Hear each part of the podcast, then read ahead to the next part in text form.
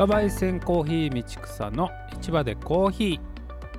らっしゃいませ。自家焙煎コーヒー道草のマスター知念正作です、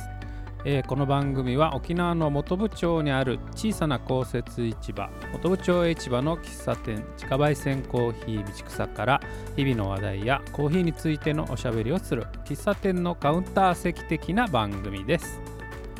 さて本日の話題は戸口のエイサーについてです。はい改めましてこんにちはこんばんはおはようございます、えー自家焙煎コーヒー道草の知念正作です、えーさて久しぶりの更新にな更新になってしまって、えーどうもすいません、えー現在は2021年の8月23日なんですけれども沖縄県全国的にもですね新型コロナの感染が広がって、えー緊急事態宣言が出されさらに延長されるっていうような状況になっております、えーうちのお店もですね休業してもう2週間ぐらいなのかな、え閉じこもっている状態です。まああのコーヒー畑に行って草刈りしたりですね、えー通販で豆の販売やってるのでその焙煎やら発送やりやらしながらですね過ごしています。まあそれでも時間はたくさんあるのでぼポッドキャストの更新したりするぞって思ってたりしたんですけどまあ時間があるとなるとゴロゴロしたり ダラダラしたりと意外に進まないものでしてはいそんなこんなで更新が滞ってていた次第でございます。さて、えー沖縄は昨日まで旧盆だったんですね、えー旧暦退院暦の7月13、14、15日にお盆をやります、えー13日の最初の日にお迎え運慶といってですね先祖の霊をお迎えして、えー15日3日目の15日の日にウークイ大栗という、えー、ウークリウークイまでやって、えーお盆となりますね、えー本来ならば仏壇のある実家とか、えー兄弟家族みんな集まってですねワイワイとやるんですけれども今年はコロナがあるんで県からもあのお盆は集まらないで同居家族のみでやってくださいというようなですね、えーお達しっていうんですか？お触れが出ておりますので、えーうちはですねうちの家族はリモートで、えー LINE でですね僕が仏壇、えーの親父の家に行って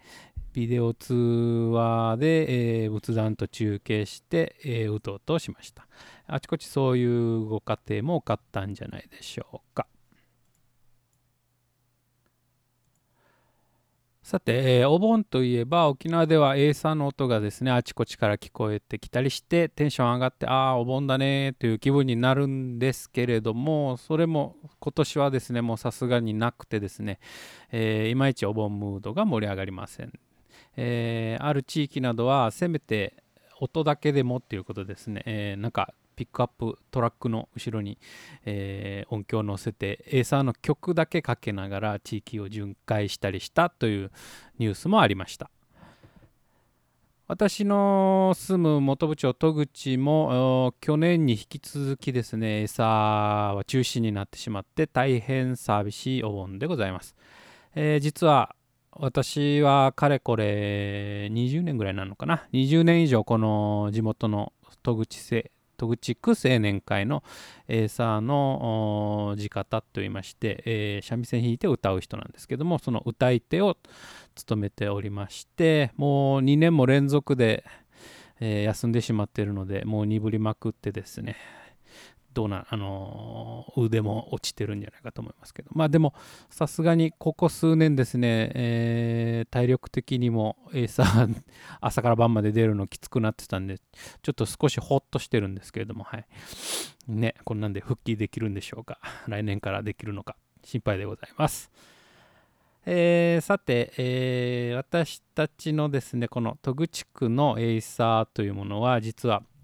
皆様が、えー一般的にイメージしているであろうですねこうパランクとか太鼓を持って隊列を作って踊るそのエイサーとは異なっています。えーどんなもんかというと三味線太鼓の地方歌い手と鳴り物を中心にして、えーその周りを踊り手が円を描きながら太鼓などを使わずに手踊り手だけでですね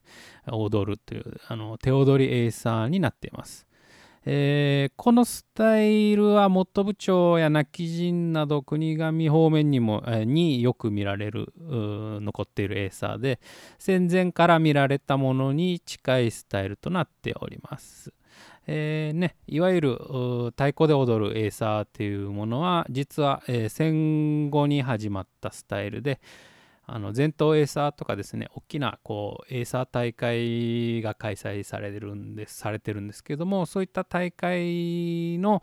盛り上がりと合わせて各地の青年会がそうあの自分たちの創意工夫をする中で、えー、太鼓使ったりパーランク使ったりといったあの振り付けをしてそれが広まっていったというスタイルのものなんです。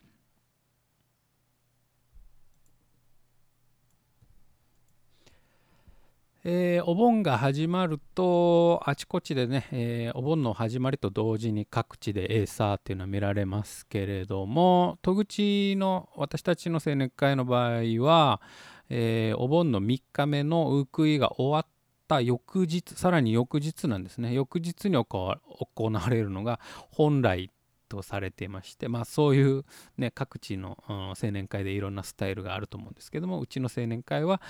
それがあの昔からそうだということですね、えー、3日目の翌日に行われています。その日は朝からですね、えーえー、その戸口という地域の街中を移動しながら、えー、廃所や、えー、辻辻ですね、その道の交差点とか、あとは依頼された家の前、お店の前などで踊ります。えー、あとでその日はまあ一日中あちこちで踊るんですけども最後は